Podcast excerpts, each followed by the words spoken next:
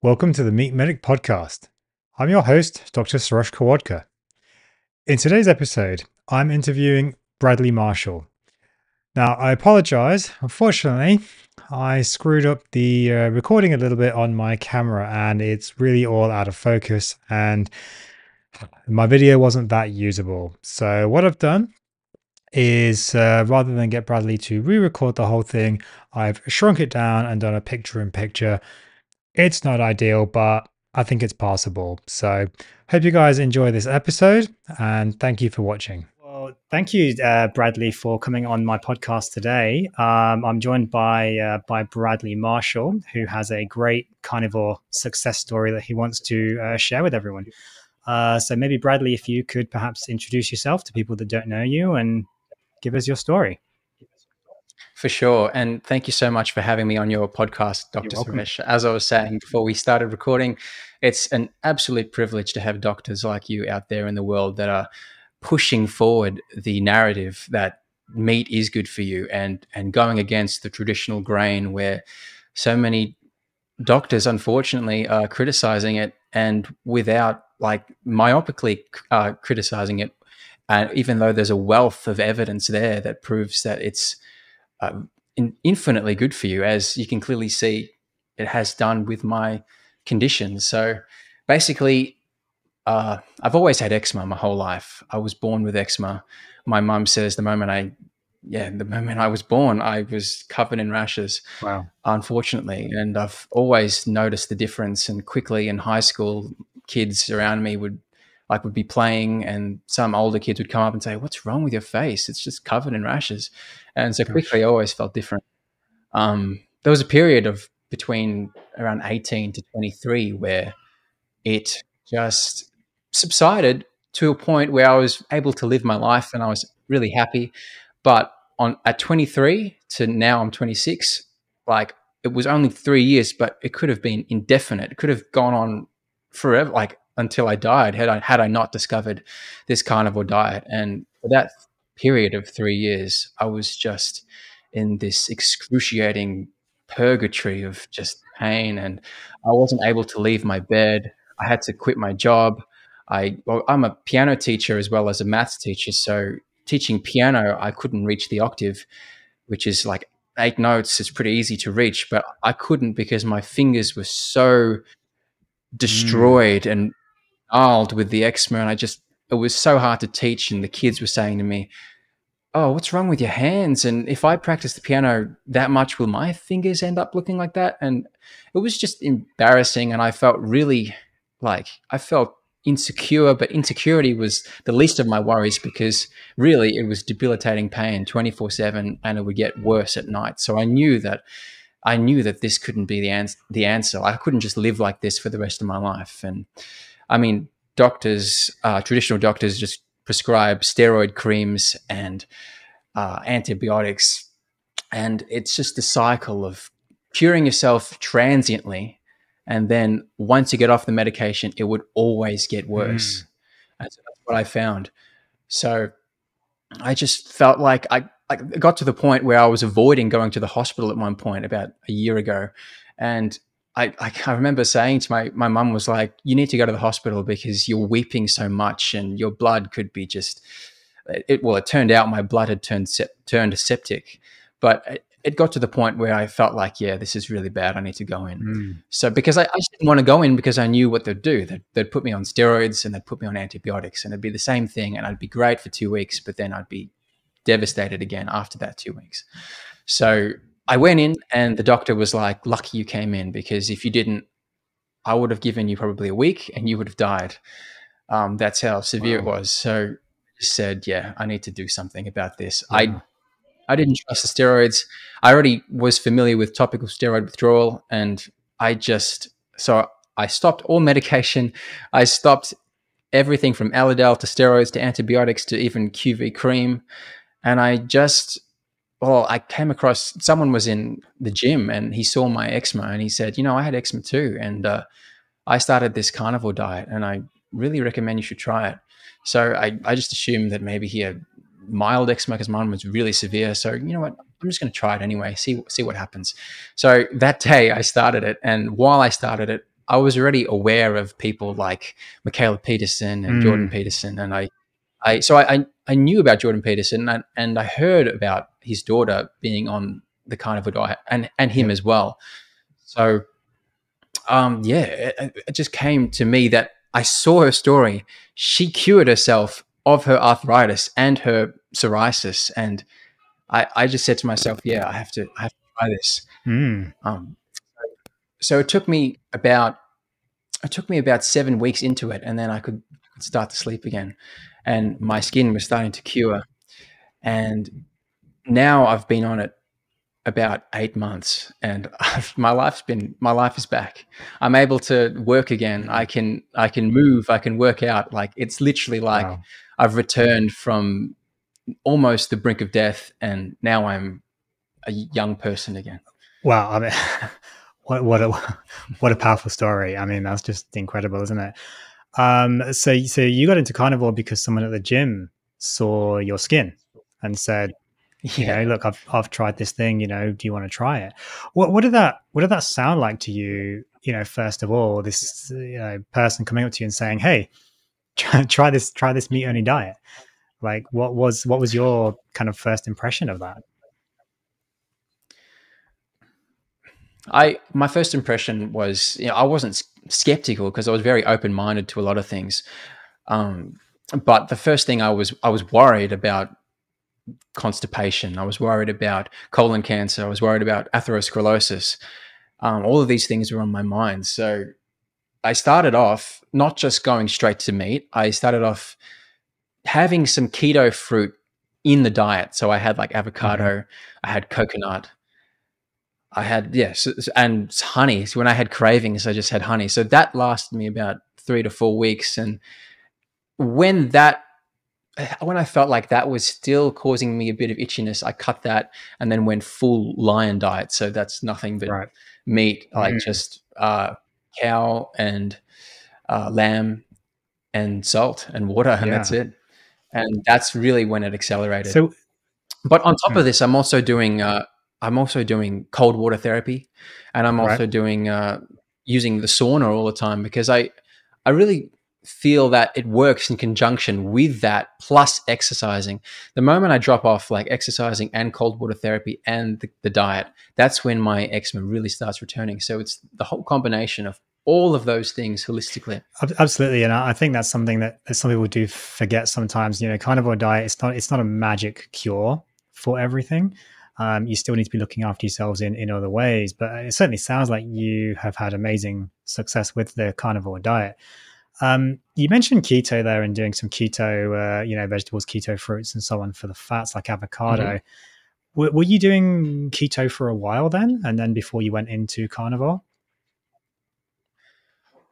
when I say keto, like I wasn't having cheese, I wasn't having dairy, I wasn't having fish. Like I was only doing basically strict lion diet plus the addition of avocado and coconut and honey, and that's it. But then when you took those out, you saw it get yeah, accelerate. Yeah, so that I probably stayed on that for about five to seven weeks, and that's and I was it was already healing by that stage. But then I I just like when when you're on that level of of that level of health, like the most subtle changes in your body you can really notice.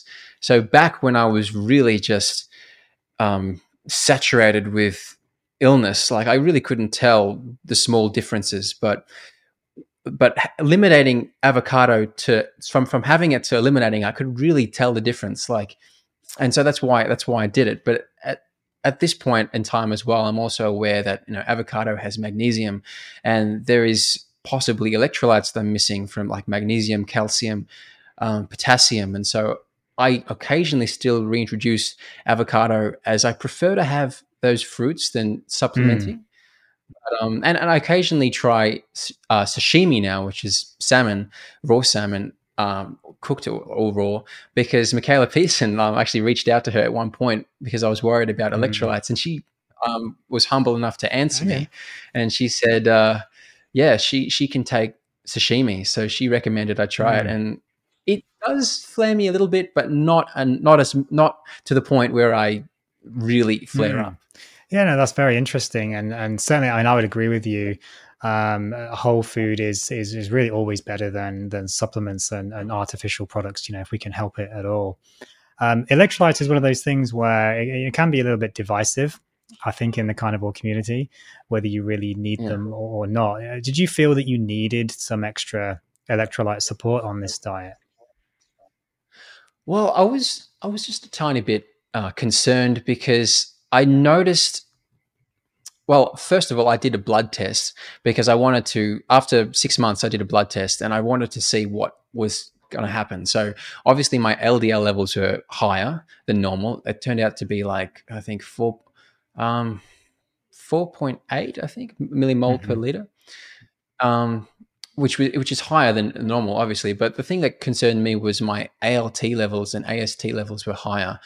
But I also have a condition called G6PD, which okay. is like a, a glucose 6 phosphate dehydrogenase. And I had high AST and ALT levels when I was 19 on a standard diet. So I think it's the same. It's in fact, my AST levels dropped, my ALT levels went higher but at the same time i'm always working out. So i understand that if you have if you're working out your alt levels go up because alt is also released from can do absolutely. And certainly did you lose any weight? Because that can sometimes uh, spike your liver function as well. Yeah um I, like there's pictures of me before and now.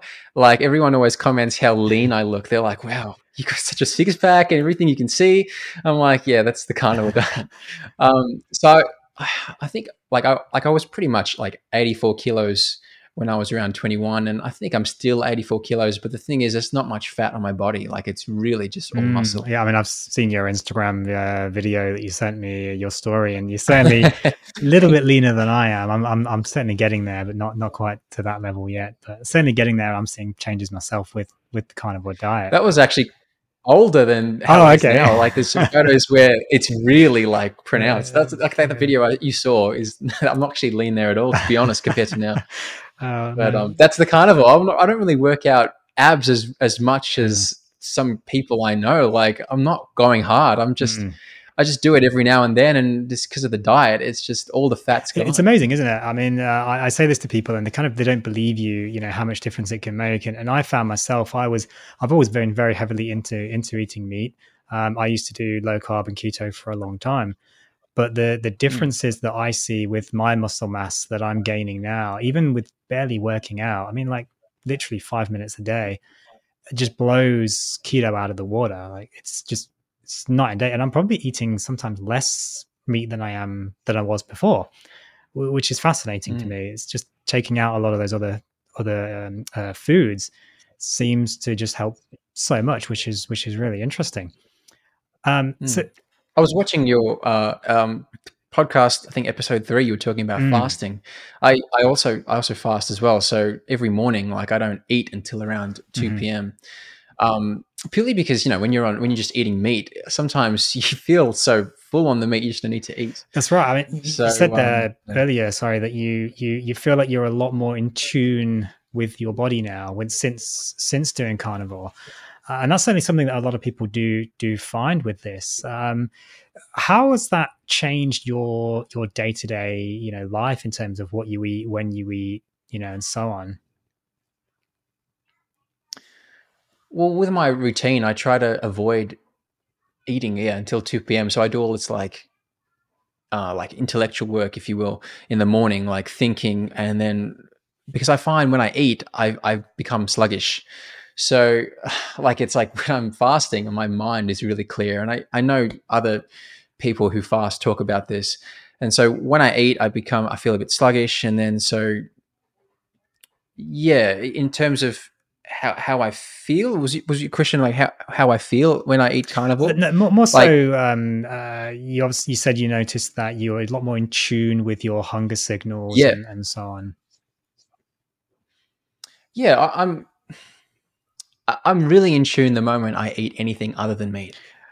For right, example, the all just just the other day actually I had minced uh, ground beef, and of course it is meat, but the thing is I reacted to it. So I was wondering, why did I react to it?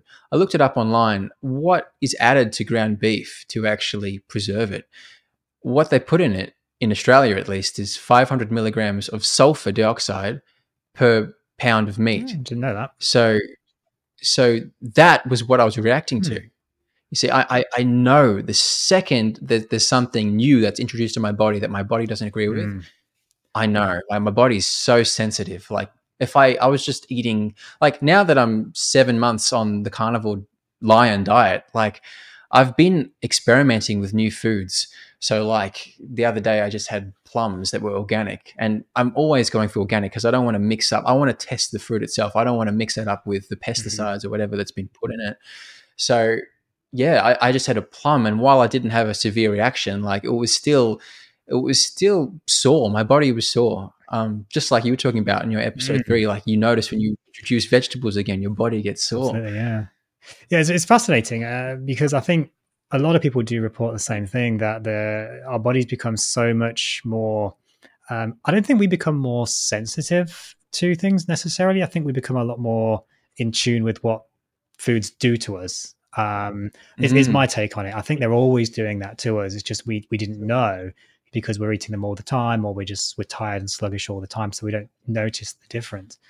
But then when you take those out you you become a lot more in tune with with with how you feel. And it's so easy to see straight away you eat something oh no i don't feel good. Almost almost straight away which was was my experience. Sounds like you know yours yours as well. Yeah. Well, some people say like, I know I've heard some people say, well, if you cut out food for that long, your microbiome is no longer used to those foods, and so it will take you time to, for like, like if you don't eat those foods, part of the microbiome kind of perhaps disappears. Like I haven't done enough research into it, but like the the molecule, the bacteria in there that's necessary for breaking do- down those certain foods are no longer there because you haven't been eating those foods, and so you have a more of a reaction. That's what I've heard. So it's hard to dis- uh, discern between the two whether it's actually you reacting to the food or whether you haven't eaten it in a while.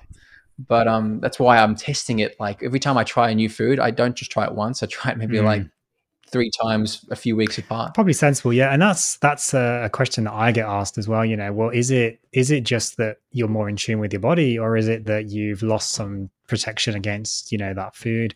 You've changed your gut microbiome and so on. You know we know the gut microbiome changes uh, and will adapt to or change depending on what you're eating. Um, my question there really is well if these things are you know harmful if we need to build a protection against them should we be eating them?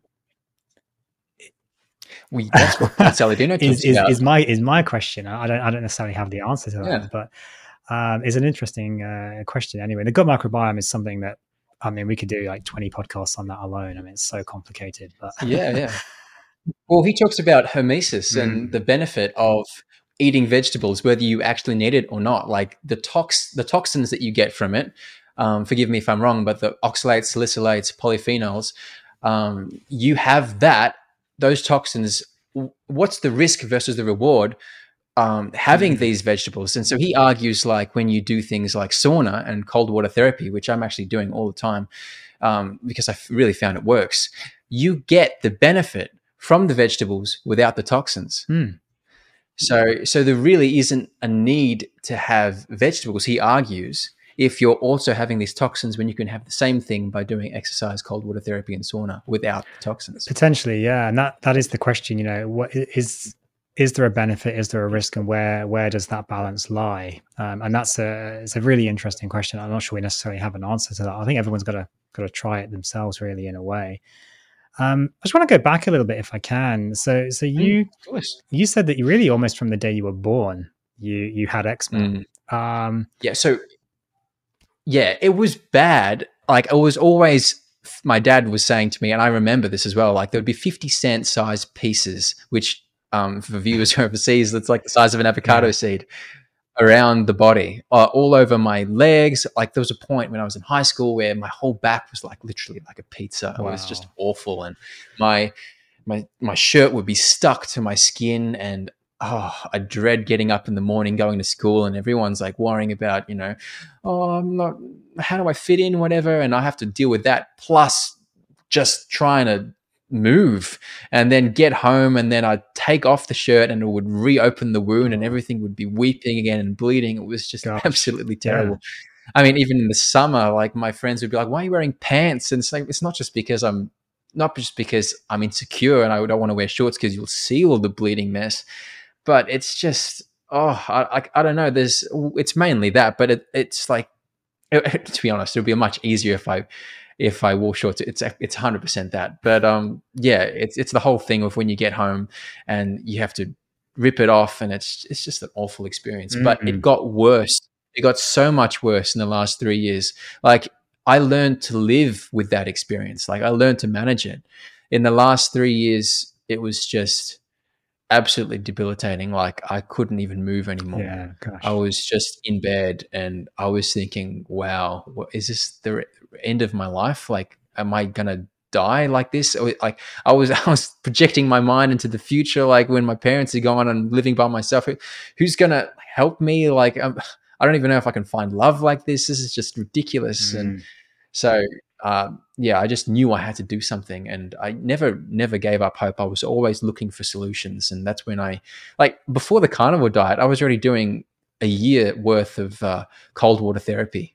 Like it's really cold in Melbourne. Pretty much right now it's summer, and it's like 12 degrees Celsius.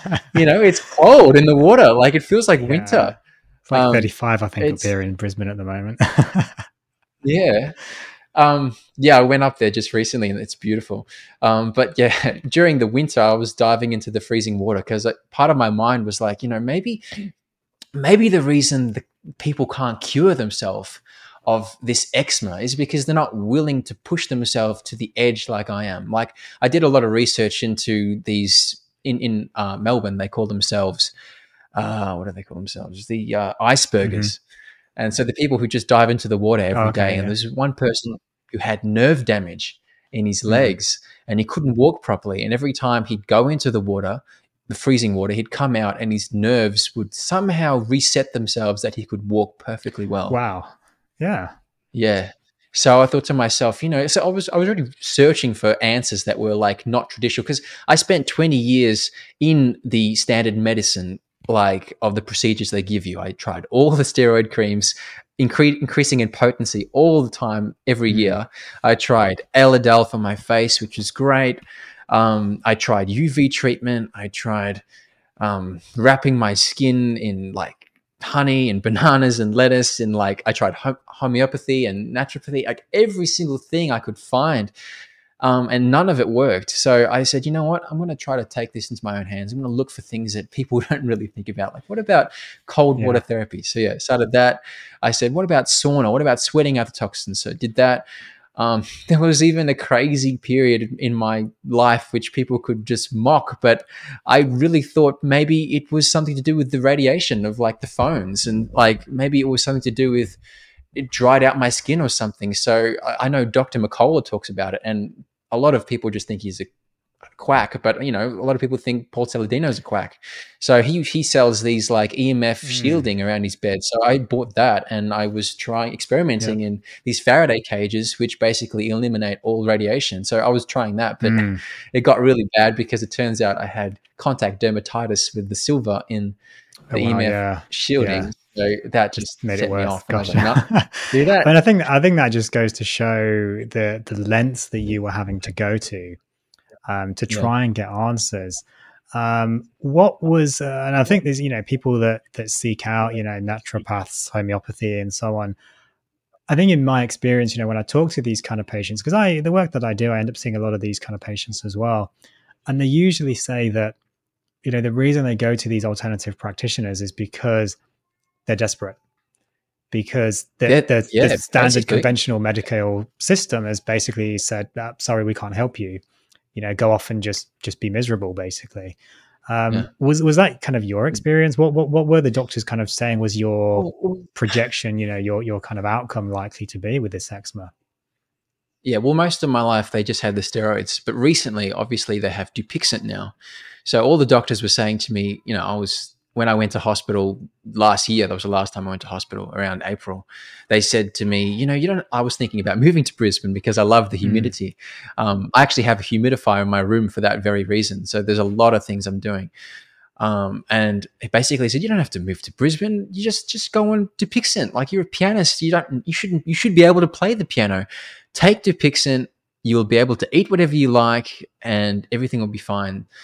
And that concerned me because oh I, firstly everyone was always talking to me saying you know why are you so like averse to trying Dupixent mm. First of all, I didn't like the fact that you have conjunctivitis in the eyes. Like some cases are so extreme that they they literally get cataracts and, and corneal damage. Other people are gaining weight. They they go out into the sun and they notice they burn mm. more easily. Um, there's all these problems, and some people even talk about uh, liver damage and, and organ damage. And uh, the way I was researching it and, and, looking up Paul Saladino and all of these um, alternative health practitioners, they were, they were constantly saying, talk about the root cause, like what's happening inside your mm. gut. What are you eating? You're literally expressing all of these toxins through your through your skin. Like with the steroids, it's suppressing it. And then when you suppress it, it like some of these people were talking about, then it manifests deeper, like into asthma or then in allergies. And so I had all three when I was growing up. I had asthma, allergies, eczema. And so like that's that's it's just like some people talk about when you're driving, it's like you see the petrol sign lighting up, and instead of actually filling the tank with more petrol, you just put a steroid as a metaphor, like just some um, sticky tape Stick and cover it, and then everything's fine. yeah. You know, so like I just think that if my body is releasing all these toxins out in my skin, that's that's that's its pathway. That's trying to release the toxins from my mm. body. It's it's probably I, I, just from the research I was doing, and it's not my opinion. These are the, the thoughts of these like I think Paul Saladino and and Shawn Baker talks about this. It's like you're blocking the pathway of the expression of your of of the toxins in your body, and so you want to be able to release that. Um, and, and the word like I, I, have friends who are on methotrexate right now for mm. arthritis, mm. and they, they look real. They look really inflamed, and it really concerns me. Um, he he says things like, "If I how like he asked the question to the doctor, how long am I going to be on this?" Uh, and so, well, until you improve. And so it kind of just sounds like to me you're going to be on this for the rest of your mm. life, and I don't want to be taking two injections per month.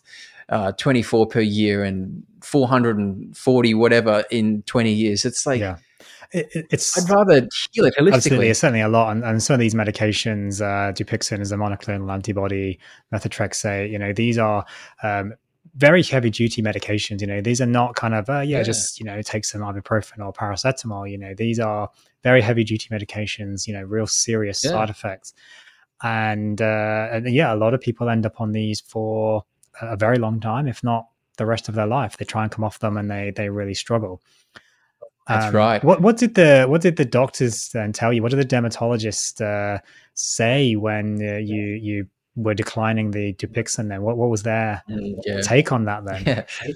Well, they, they of course like I, I didn't want to sound crazy to them, so I like I was just trying to justify it. Like look, I go on these online, like oh, online, but uh, so immediately they shut it down. But like, there's these forums that I go on where every single like, there's so many Australians there that have eczema. It's called a Dupixent page, and they literally report their symptoms. And it's for me looking at it, it's like 50-50. Some of them say hey, it's perfect, miracle drug. I'm so happy on this.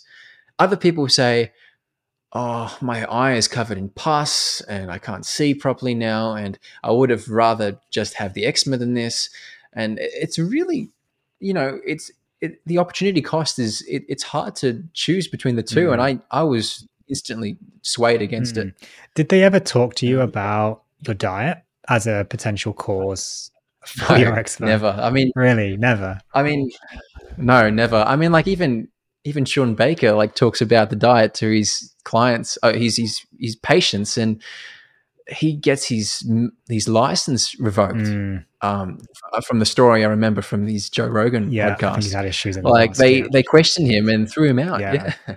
it's like so I understand even if there are doctors like yourself out there that are willing to help and want to. It's like it's not just it's not just uh, going against the grain, like they they they might attack you and remove your license, and it's just messy. It certainly can happen. I mean, there was a case. Uh, some people may know it. Uh, Dr. Gary Fettke. Uh, he was an orthopedic surgeon that was advising his patients on on low carb diets. Um, and uh, yeah, basically, I mean, you know, long story short, he was suspended for I think about two two and a half years um, for giving wow. dietary advice um, as an orthopedic specialist and uh, and and basically, you know, Dietetics Australia, I think, were the ones that, uh, if I recall, weren't happy with it. They they you know dobbed him in, so to speak, and uh, and then AHPRA, the regulatory body for doctors, then got involved and suspended him under great pressure. Um, and then eventually reversed it and reinstated him and said it's all it's all fine.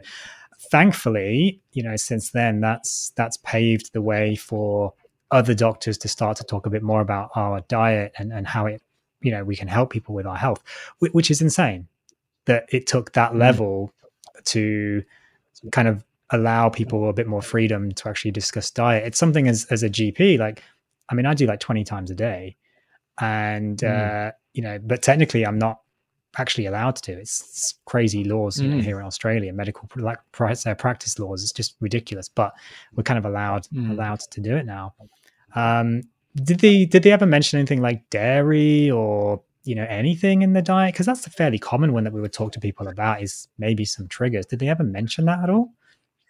Well, I've I've been to a fair few dermatologists around the years, like at least ten to twenty. And I remember when I was in high school, like I went up to one of my dermatologists and I, I asked him, like, when I eat McDonald's, my eczema flares up. Do you think McDonald's is bad for me? And he said, No, there's not really any correlation between food and eczema. I think you know spicy foods might be bad because it, wow. it actually inflames your skin but apart from I, I, don't see any reason to believe that you eating mcdonald's would cause any flare-ups and uh, i'm like what about pools the chlorine I, when i dive into the chlorine water i feel like it irritates my skin there's no evidence of that so since i was like 13 i haven't i honestly never heard any doctor recommend anything to do with diet. Wow, that that kind of just blows my mind, really, because I mean, it's one of the first things that I bring up with people when I see eczema is, okay, what are you eating? yeah, that's just that's yeah. just crazy. And even then, you were telling them, okay, this is my experience. They were that's basically right. telling you, well, well, no, it's not. yeah, that's exactly right. Like they would they would think like you know it, there's no evidence of that, so obviously you're just conflating the two yeah. and you're wrong. it's a story we we we do hear quite often, unfortunately. Um, what what do they say then when you know? Did you did you tell them that you were doing this carnivore diet? Like, do they know now? Well, I, yeah, I think I said it before. Um, I went back. I'm not sure if I said it actually. I went back to a doctor that I've been seeing um, in in Monash Medical Center. I was I was visiting the doctor, and basically I went up to him and said, "Look at my skin look how good it looks. And he said, that's pretty amazing. What you, what are you using? And then I pulled out Paul Saladino's book, The Carnivore yeah. Code. And I said, this is what I've been following. And uh, he said, well, there's no evidence for this. and if you really think it's helping you, I can still see that there is still some marks on your body. So it's not completely right. healed. You could still use Dupixent um, and you know you might be conflating the two and some some doctors that i talked to even went as far as to say it could be placebo. That you just think that it's healing you it's not. Does it matter? If if, if it's healing you oh. it's healing you. Does it does it really matter if it's placebo? I mean I, I don't think it all. To me it matters i think because i i'm i've tried 20 years yeah. worth of uh, exper- like of drugs, not experimental, but actual drugs that they've recommended yeah. to me. And each time I've gone in with the mindset that this might cure cure me, and so I went into the same mindset with the carnivore. So I don't think that like just for my own in my own mindset, I don't think it would have been a placebo mm. if I went in every single time thinking it would work and the placebo could have worked each of those yep. times why would it suddenly start working now for the placebo? Oh, for the carnivore? absolutely. Yeah, I mean, I, I, know it's not placebo. I mean, I work with a lot of patients with yeah, this, yeah, of yeah. course. But um, yeah, it's interesting. They were still kind of trying to almost push that that onto you, um, like they just kind of couldn't accept that maybe you'd managed to actually cure yourself uh, without their help, which is which is interesting. We do sometimes uh, see that, unfortunately. Um, yeah. All of this must have taken a a, a pretty big toll on your mental health. Did that was that ever affected with all of this? Yeah, it was a really long journey.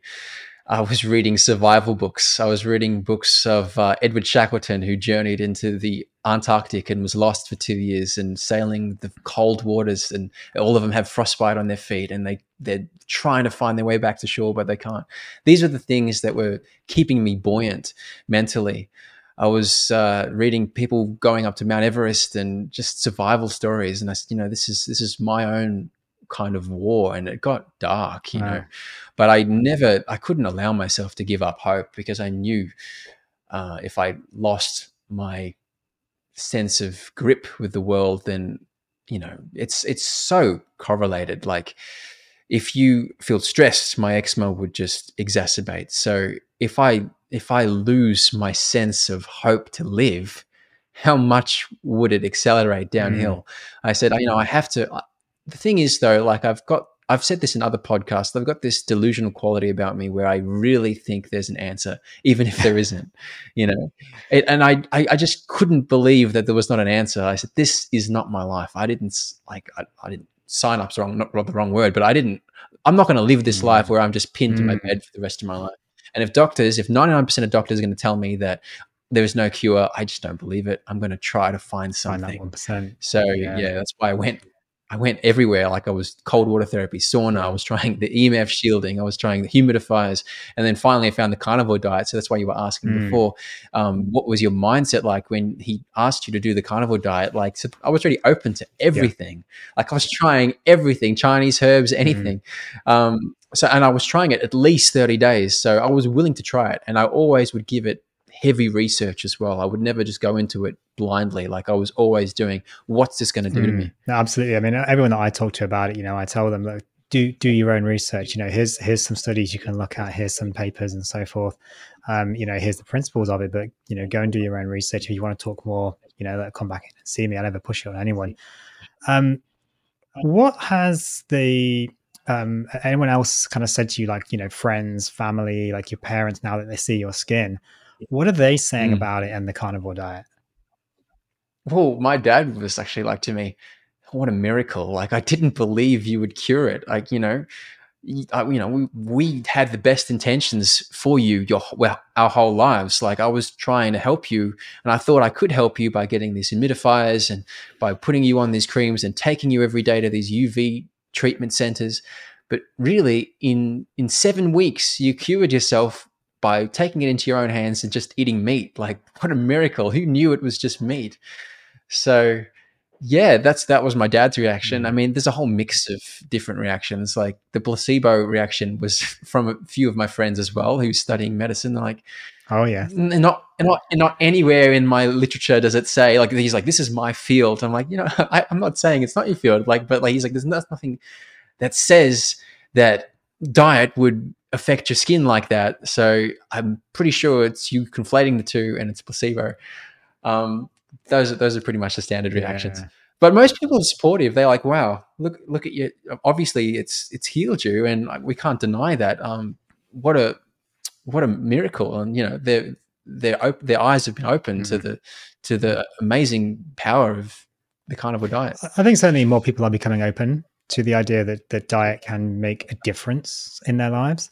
Um, and, and whether you kind of you know go go carnivore or vegan, I mean, obviously we know where we sit on that, but I think everybody's just mm. just a lot of people are sick of being sick, you know, and they're they're, they're, they're right. trying to find a, another way. That's why people explore explore their diet. Um, did you ever think about going vegan to see if that helped you at all? I tried for a week, but this was before my um before I had extreme eczema. Like I was I was trying veganism for like I wanted to do it more than a week, but I just couldn't last longer than a week because I'm I was already allergic yeah. to beans, legumes, nuts. So a lot of the protein supplements I couldn't already mm. have, and after a week I just just got really sick and I just couldn't do it. Uh, I I forget the book I was reading, but it was it was a study that I was reading of the benefits of vegan diets, and so I wanted to give it a shot. And but uh, yeah, I just couldn't last it. yeah, I think I've lasted maybe like a day on a on a plant based diet before. It's just it's yeah, it's yeah. not it's not for me, that's for sure. But Um, Yeah. So um, yeah, I just wanted to you know see if you'd if you'd done that. You've been on this now for what, like seven months? I think you said. Seven months, yeah. Before you go on, my sister actually went on the vegan diet quite a long time, and she ended up returning to a carnivore ancestral diet. She calls it. Like she eats quite a lot of food, but but have, like the focus is meat and cheese, and so that's why she calls it ancestral. Mm. And she said, you know, I've never been more sick than I was on a vegan diet. Interesting. So uh, it's it's kind of there's there's a, there's a discussion to be had on why is there so much propaganda is the wrong word, but like why is there so much dissemination Mm. of vegan diets everywhere you look and and hardly anything and actually not just anything but rebuke and and vilification of the carnivore diet like Yep. who It's- knows it's- it's- yeah, it's, it's fascinating. I mean, red red meat and, and saturated fat, you know, it's it's, it's so demonized, um, you know, Yeah. grossly unfairly. And uh, you know, I put a picture out on Instagram the other day. You know, um, I don't think I've ever met a single patient that I, I suggested eating more red meat, and then they came back and said it didn't work. You know, they all just feel Mm. better eating more red meat, and it's almost linear. The more they eat, the more the better they feel.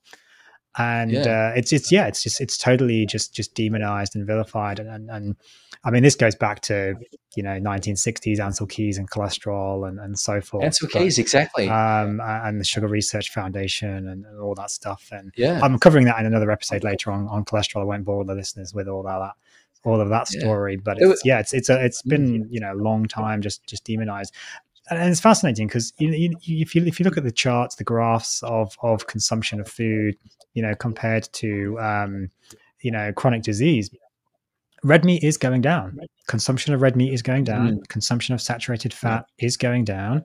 Consumption of seed oils is going up. Consumption of sugar Yeah. is going up. And what are the chronic diseases doing?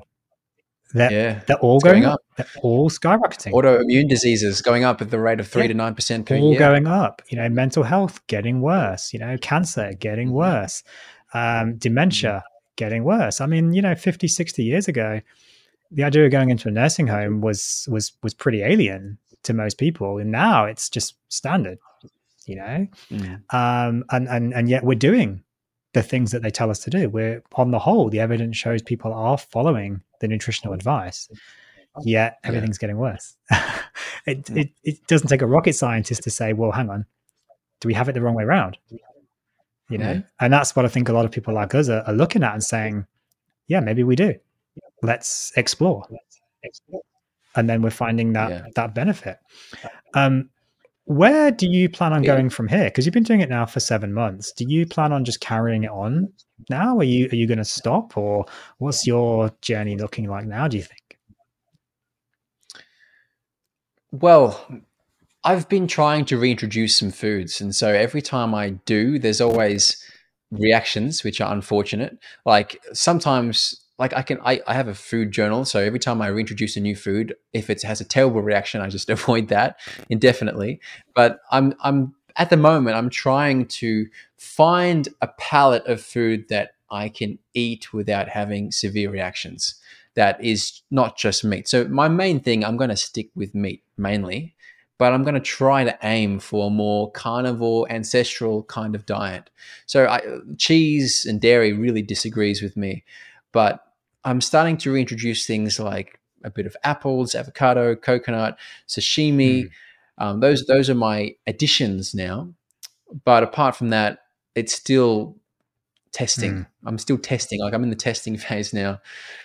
Um, just on a point you said before, like um, talking about Ancel Keys, and and there's there's like another author. I forget the author's name, but he was a doctor, and he, he wrote a book called The Clot Thickens, and he was in I think I'm not sure where he was Not from, sure. but he but he uh he was basically cancelled if you will like he got his license revoked and and he tried his best to like sue and push back against these the systems that kind of suppress him but it's just there is an active vilification of this carnivore diet Mm. and an active um, praising and and and dis, like uh, dissemination of the vegan diet. So it's like, what's going on? Is is there?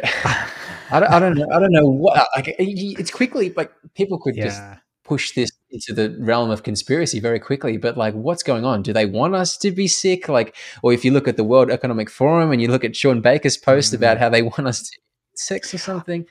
It's like, what's going Who on? Who knows? I mean, you, you certainly can start to wonder these things, and then of course everyone will talk, yeah. tell you, well, you're just a conspiracy theorist, and, and you're a That's wacko, right. and you know, no, there's yeah. no big plot out, you know, to get people and so on, and um, you know, I mean, I, yeah. I don't, I don't necessarily think that you know they're all out to get us, and uh, there's a big conspiracy. I think it's just. Uh, probably they just don't know misinformation yeah they just don't know they they the powers that be um probably think it's in the best interest of people. Um, I don't necessarily think that they're out to suppress the population and so forth. I know some people do.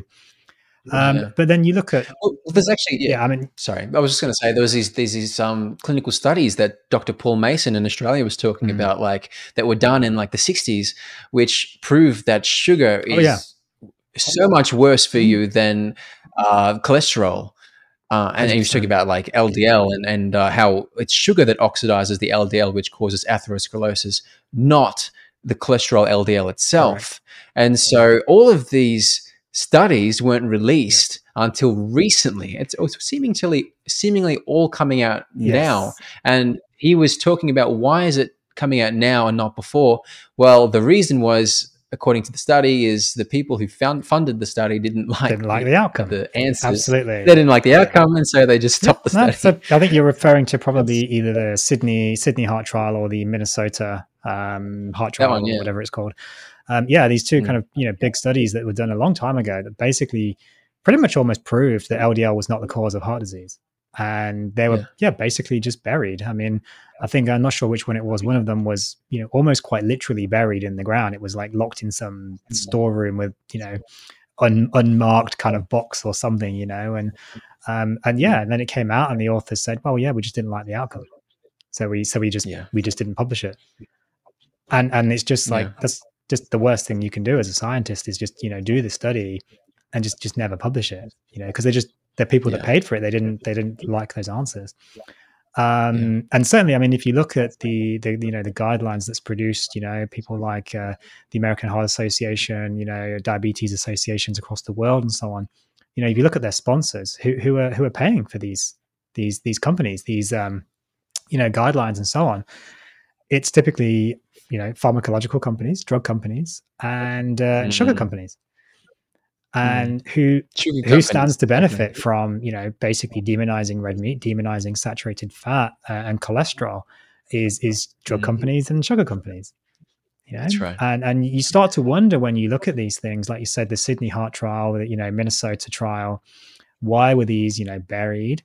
Um, now there's lots more evidence coming out that LDL cholesterol maybe isn't as bad as as we were led to believe. In fact, you know 2015 the big study in bmj i think it was 68000 odd patients big big systematic review you know 60 plus uh, year old patients showed it was protective ldl was protective against uh, heart mm. disease and all cause mortality um, more That's and right. more of these these studies coming out um, and really i mean you, you go back to things like the american heart association i think it was 2018 i believe they they stopped listing saturated fat as a cause for concern in the guidelines.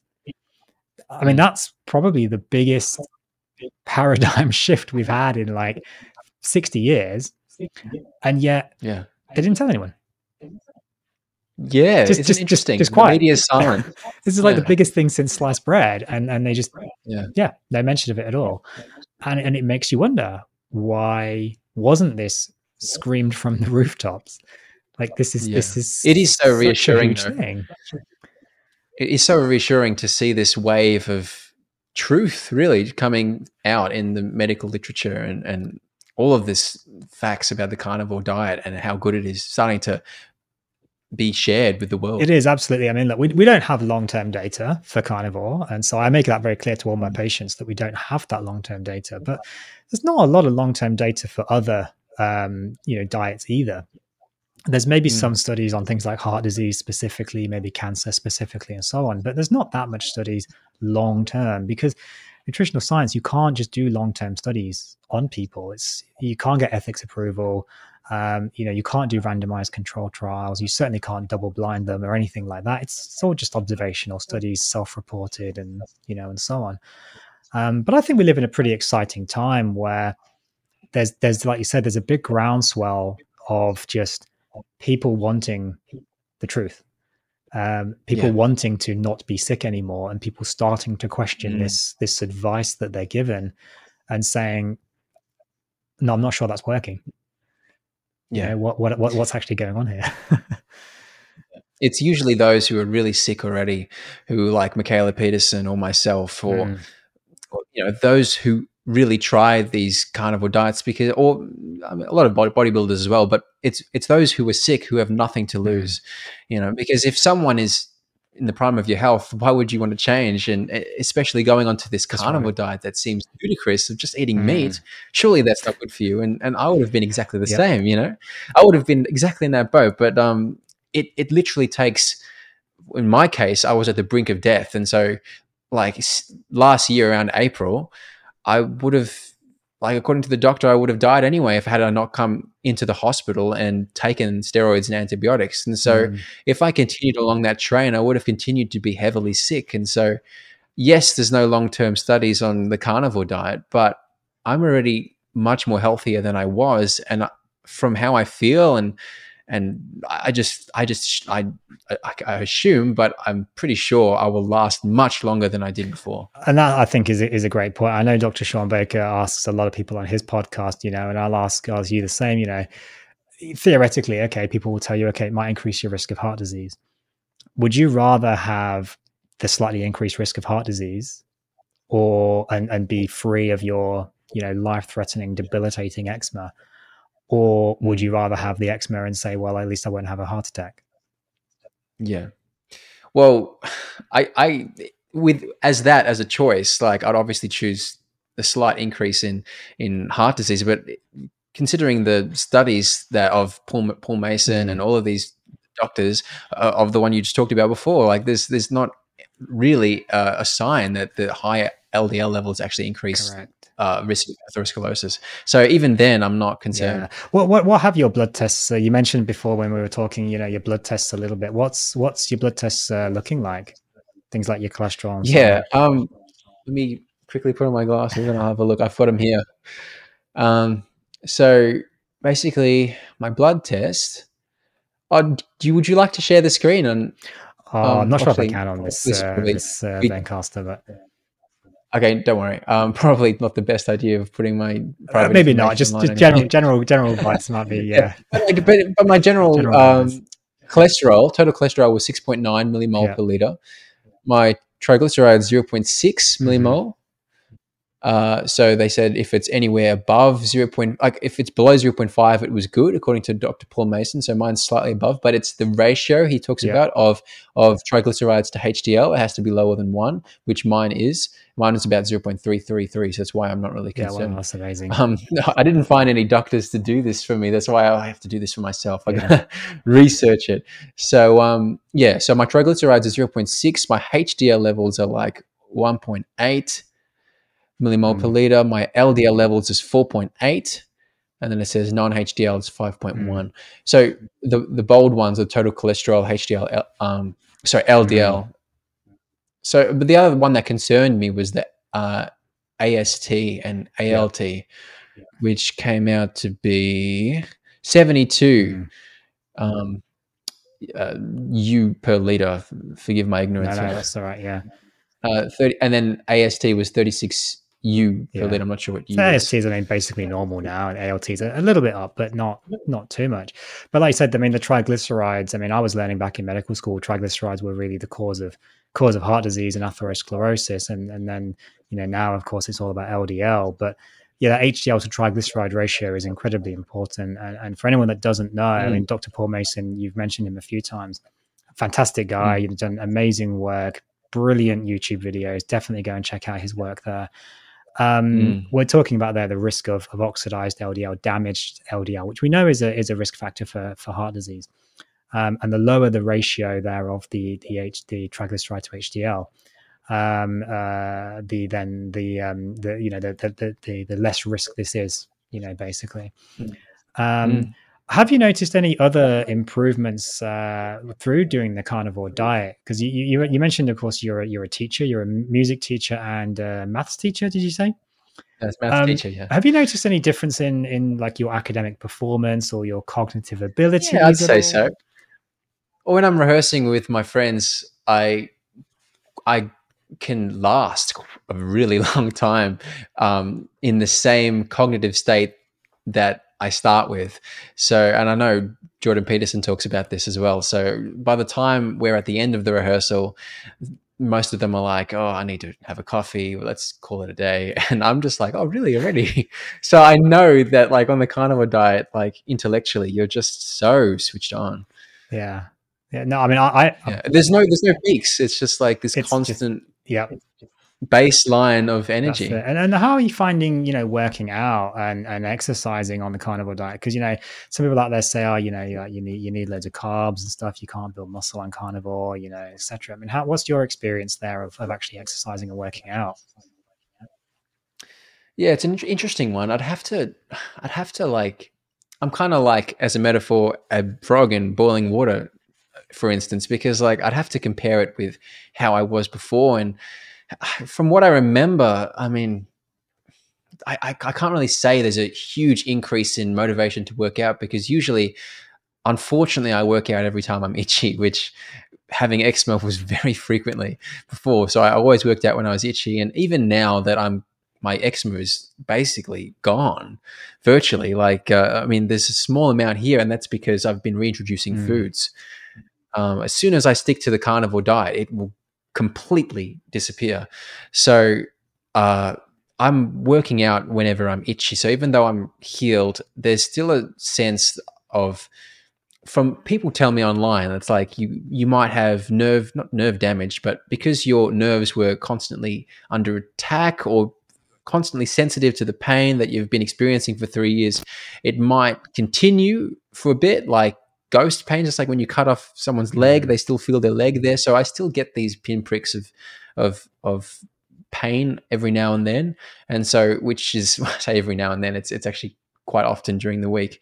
So even though I'm healed, it's still a non-linear journey, uh, which is indefinite because the moment I stop eating carnivore, then it's probably going to come back.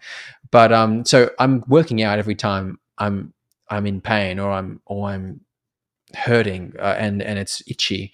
So in terms of have I noticed is it better now that I'm on carnivore? It's hard to say because I usually work out when I'm itchy. Mm. Yeah, no, but you haven't seen any negative effects of. of I haven't seen any negative effects.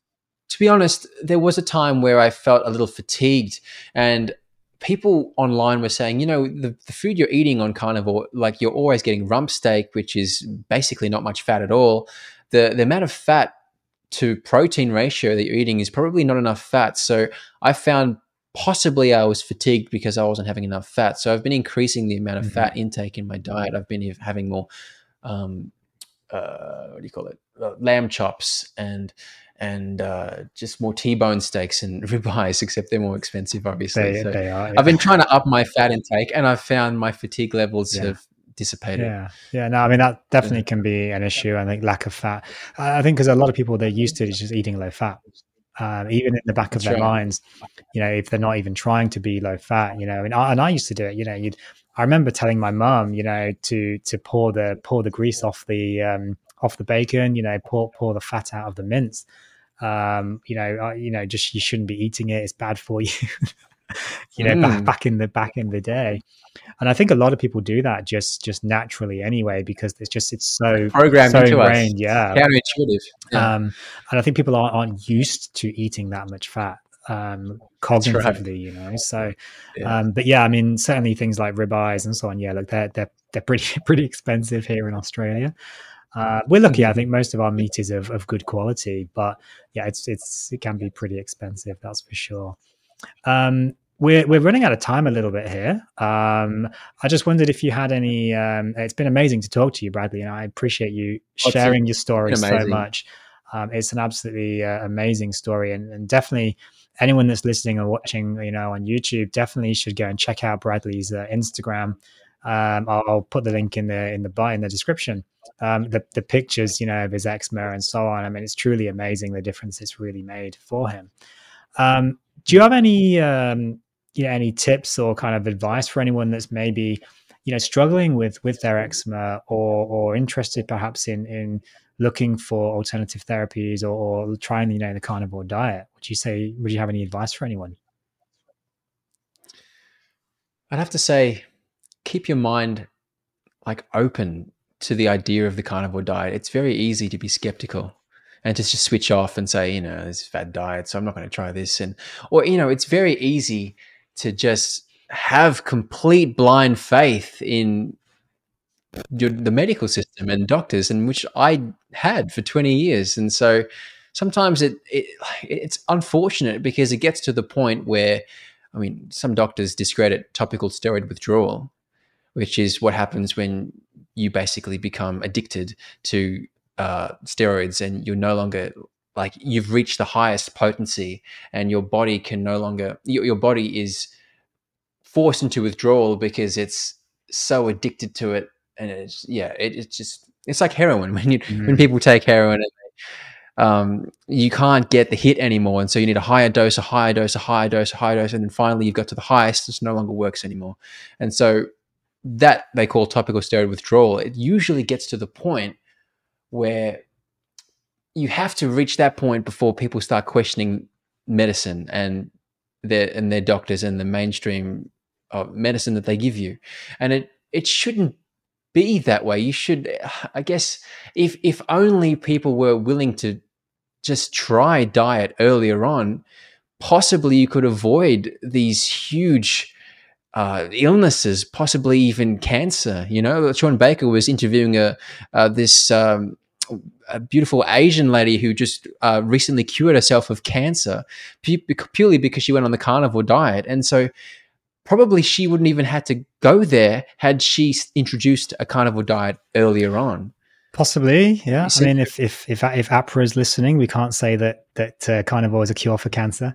Um, we, can't, we, can't, say that. Um, but yeah. you know, it goes to what we call the metabolic mitochondrial theory of cancer, um, and the idea there that uh, you know really cancer cells just just feed on primarily glucose, and without the glucose, without the sugar, that that theoretically then you can starve them and and, and, kill them off, and it, theoretically, you know, the the the most perfect chemotherapy we can have.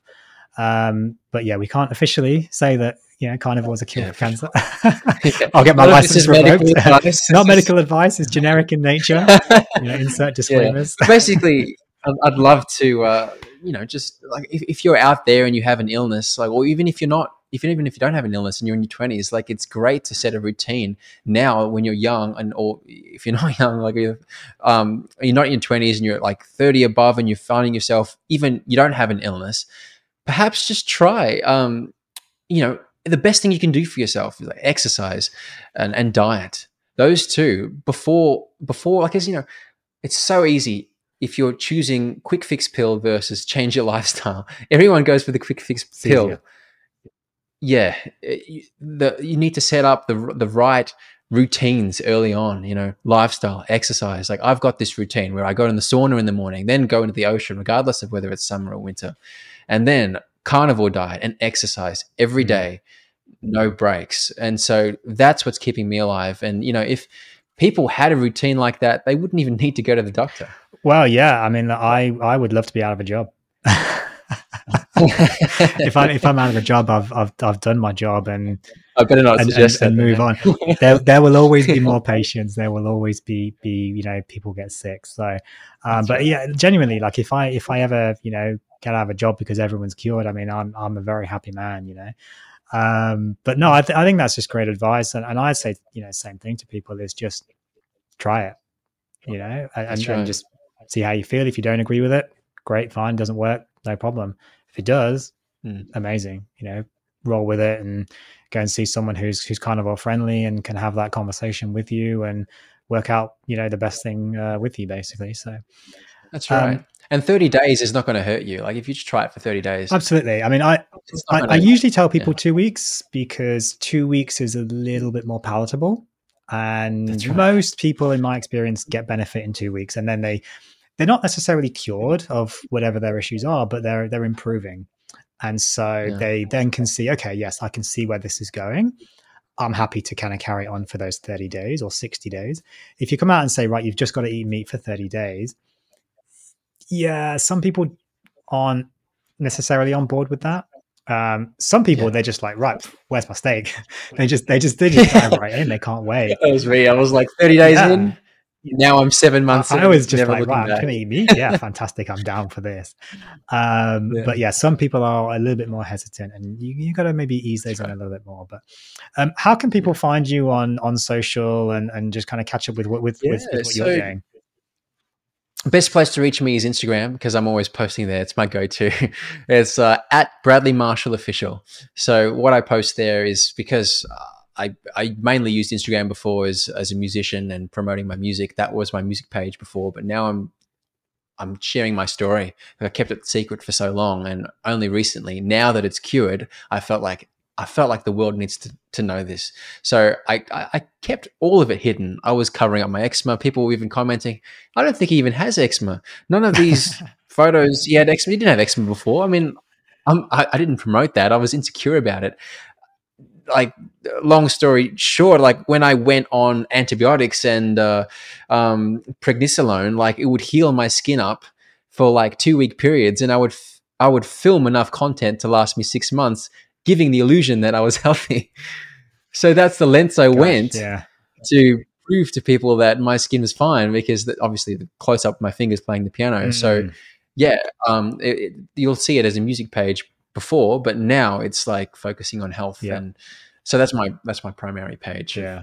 where you can find it. yeah me. no absolutely um, well look obviously send me send me i've got some of your links already i'll put them in the description below um, but anyone that's listening anyone that's watching um, go follow at bradley marshall official on instagram check out his amazing carnivore success story healing his uh, curing his yeah, pretty much on almost incurable eczema uh, and and living a life free of this debilitating condition that he had uh, thank you so much, Bradley, for being on the show. It's been an absolute pleasure talking to My you My pleasure. Thank you so much for very having me. very very welcome and uh, yeah take care of yourself and and, and keep going and uh, yeah we might get you back on the show at some point down the line and see how we're still going Yeah, see the progress. Absolutely.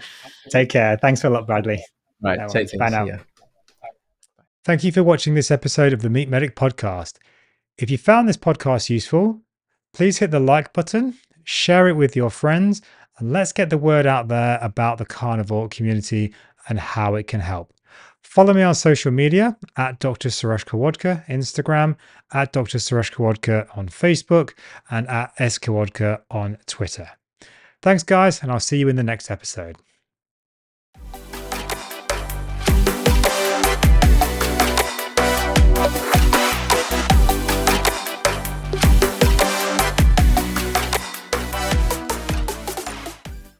Thank you for this. Li- Thank you for listening to this episode of the Meat Medic podcast.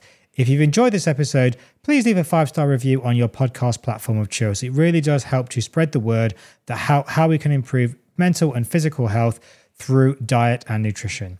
If you are impr- interested in improving your own, okay, let's just re-record that. Thank you for listening to this episode of the Meat Medic podcast.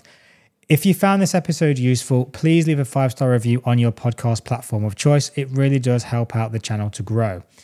If you have found this useful and you want to improve your physical and mental health further, please do check out my website, themeatmedic.com, where you can find all my ebooks are currently 50% off with the code 50OFF. That's code 50OFF, 50 off, O-F-F, for 50% off all ebooks. Take care. Thank you. See you in the next episode.